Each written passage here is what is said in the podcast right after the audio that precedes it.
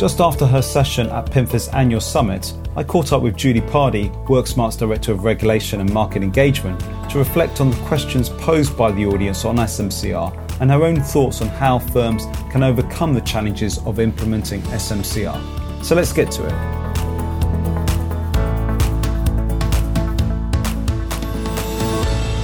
Thank you, Julie, for joining us on this podcast and really interesting session at the PIMFA annual summit. Do you just want to summarize some of the key points from your colleagues and yourself's presentation?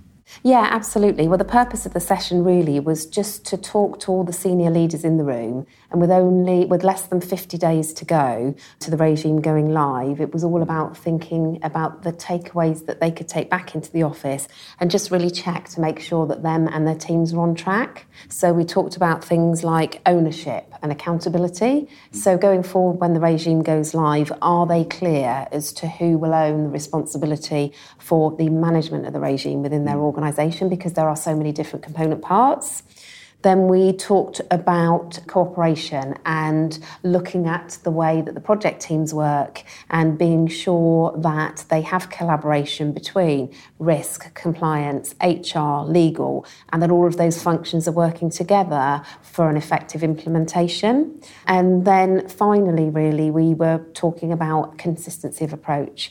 So understanding what's happening, making sure that data is available so that those senior leaders are clear as to whether they are complying with the regime regime or not? Yeah, one of the biggest issues uh, in 2020 for organisations that have got over the 9th of December is certifying that people are fit and proper for their roles. Any guidance for firms who are looking at that daunting task in 2020 to to make sure that they certify them appropriately? Yeah, okay. So there's a lot of component parts to that that firms should be thinking about.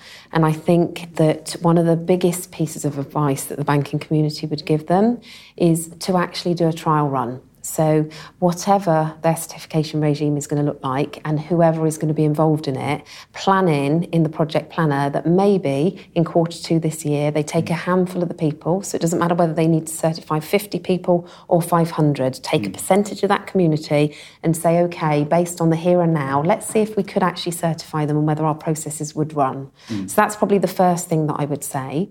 The second thing I would say is very early on, what does F&P look like in their organisation? Because remember that actually it's up to the firm. Certification and what's contained within it is what they want to, to put in it. So does certification include all of the T&C scheme output, CPD records, e-learning records, performance appraisal, and is certification the wrapper that then says, right, I've checked all of these things, they're all indicators of competence, and therefore I need to draw that together with all of my financial assessments, such as credit checks or any criminal records checks that a firm chooses to do. And then lastly, bring in conduct and has conduct been appropriate? Mm. So for the firm very early on to decide what they believe the indicators of competence are, but then actually work out so where is that data and how do I get that data to the people that are going to make the decision? And actually, who is going to make that decision? So mm. are the line managers going to certify their people? Probably not. Mm. They'll probably gather the evidence, but who's going to be involved in that chain? So is it a collaborative and collegiate approach whereby a manager gathers evidence of competence and then pushes that up the line, and HR get involved, or compliance or risk.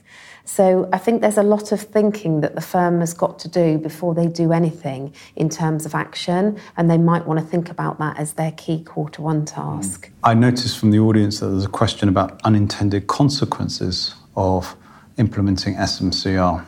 Any viewpoints or guidance for firms about the unintended consequences, good and bad, of SMCR?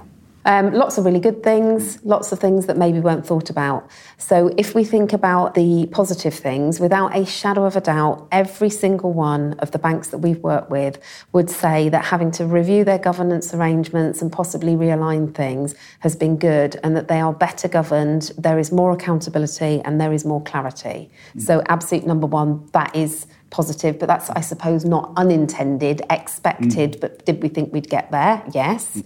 Um, the second thing is the HR experts that have worked on SMCR don't necessarily tend to be regulatory experts. And that's been really challenging for firms, that they've been challenged with having the right resource at the right time. Unintended consequences, what people have done, and this is a typical human behaviour with certification to be sure that they're doing it right and they've got the right people. My experience is they include many more people than really meet the definitions of what the regulator was looking for. And the unintended consequence of that is twofold. One, you've got higher standards of entry, so you've got greater onus on the HR teams when they're onboarding people. Mm. And secondly, you might be giving yourself a disadvantage in the job market because you might be recruiting and expecting people to meet higher standards than maybe your competitors do. So that's not always a great thing. And the other thing that I think came out of it latterly was that when SMCR started, we had the concept that the FCA would have the FCA register, mm. but that would completely um, cover just the people where regulatory pre approval was required. Latterly, what came out was that there was a real push to say, hold on a moment, a lot of the people that used to be on the register won't be there at all anymore, and then firms won't be able to track and check those people as they have mm. their career. So I think an unintended consequence is, is this um, evolving of a requirement to have a directory, and the requirements are relatively onerous in terms of providing detail to the regular and then very, very real time updates when changes happen. So, Julie, uh, good or bad thing, FCA's directory, and are firms prepared for the directory? I think, in terms of what it replaces, it fills that gap where you had previously CF30s that were mm. on the FCA register that no longer will be, and organisations used to use that when they were recruiting people to track their history in financial services.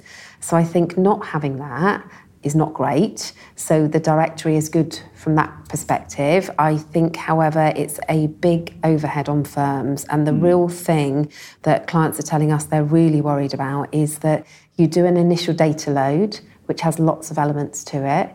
And then, whenever there's a change to that data, you have to update the register within seven working days. Mm and bearing in mind that the data that they're looking for is not necessarily data that a firm would all keep in one place and would specifically record against an individual because it will say, for example, you've got to say if the person is a member of a professional body, mm. if it's relevant to qualifications, and then you've got to say the methodology by which they give advice. So if it's, is it online, is it face to face, is it over the phone? And you wouldn't necessarily, as a firm, record that type of stuff against an individual, probably in any type of system, certainly not in an HR system. So there's elements of that that are being asked for that means that firms are going to have to change the data that they actually collect in order to be able to push it back out to the regulator. So I think it's, um, yeah, it's another big requirement of firms. And it's another reason why firms do really need a system. Absolutely. Now, we're, we're, you know, we're bound to say that, yeah. being a solution provider. But when you start to think about all of the moving parts of SMCR mm. and this association, that it doesn't really matter if you're a core firm or an enhanced firm. The fact is that you've constantly got to keep everything up to date, even if you don't have to submit it. And you need something to alert you when changes happen. And it means that you need to do something or recalibrate something. Mm. And actually, an Excel spreadsheet isn't going to tell you that, nor is a paper folder. No. Your colleague Emma raised the important question of making sure that conduct rules training is not a training that you just do once. Yeah, I think that, you know, it was a brand new regime a few years ago. The banks, to be fair, had to implement it in a really short time.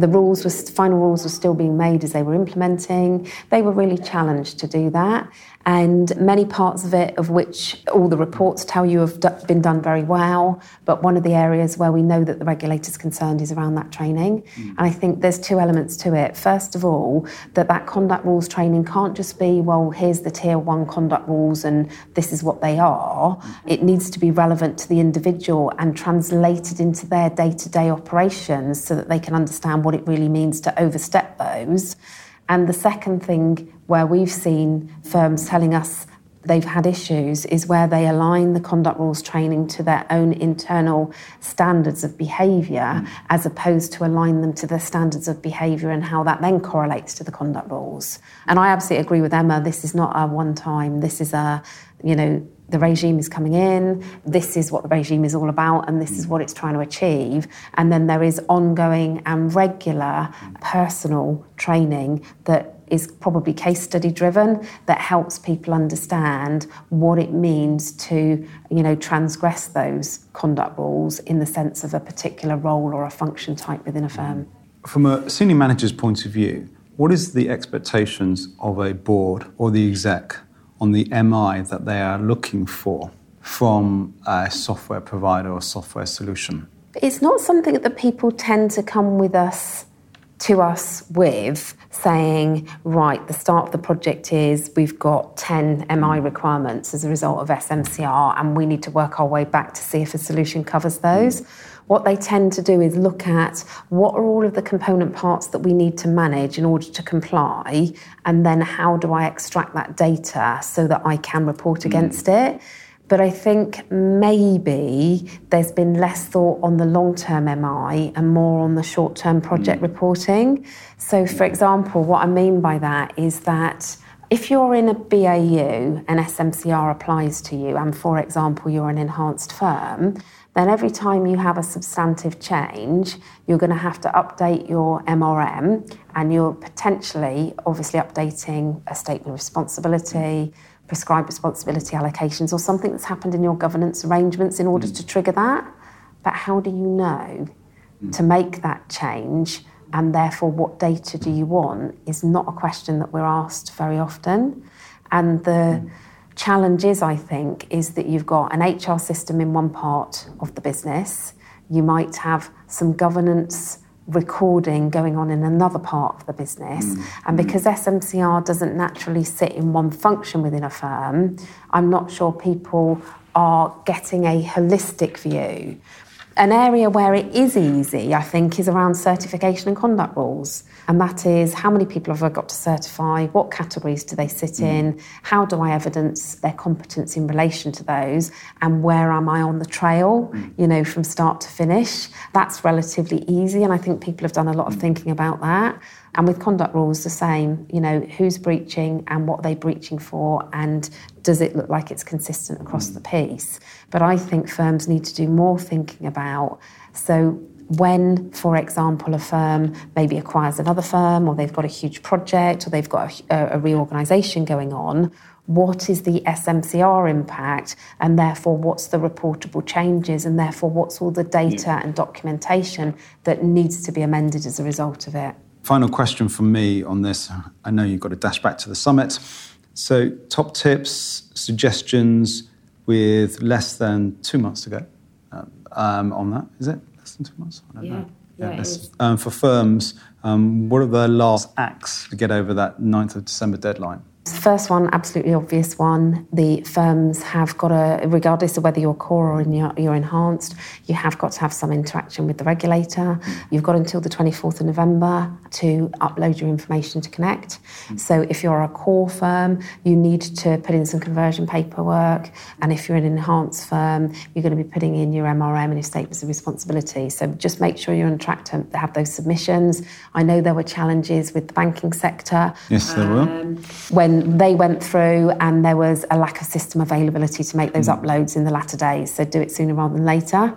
Resource for next year. Have you got the right resource in the right areas of your business? And lastly, do people understand what they are accountable for? Not in terms of I'm a senior manager, I've got a statement of responsibility and I've got these accountabilities. They'll know that mm. because that'll be a part of the project but all of the people that are the operational people that will be running all of the component parts, is everybody clear on what their responsibilities are and what is expected of them and what data they're expected to produce and push upwards? Thank you very much indeed, Julie. Thank you very much for your time. I'll let you go back to the summit. Thank you. Thanks for listening to this podcast. Keep up to date with all the regulatory issues like SMCR by visiting PIMFA's own library of podcasts and webinars now available on the PIMFA website, pimfa.co.uk. You can also download for free your own SMCR project planner from WorkSmart's website, worksmart.co.uk.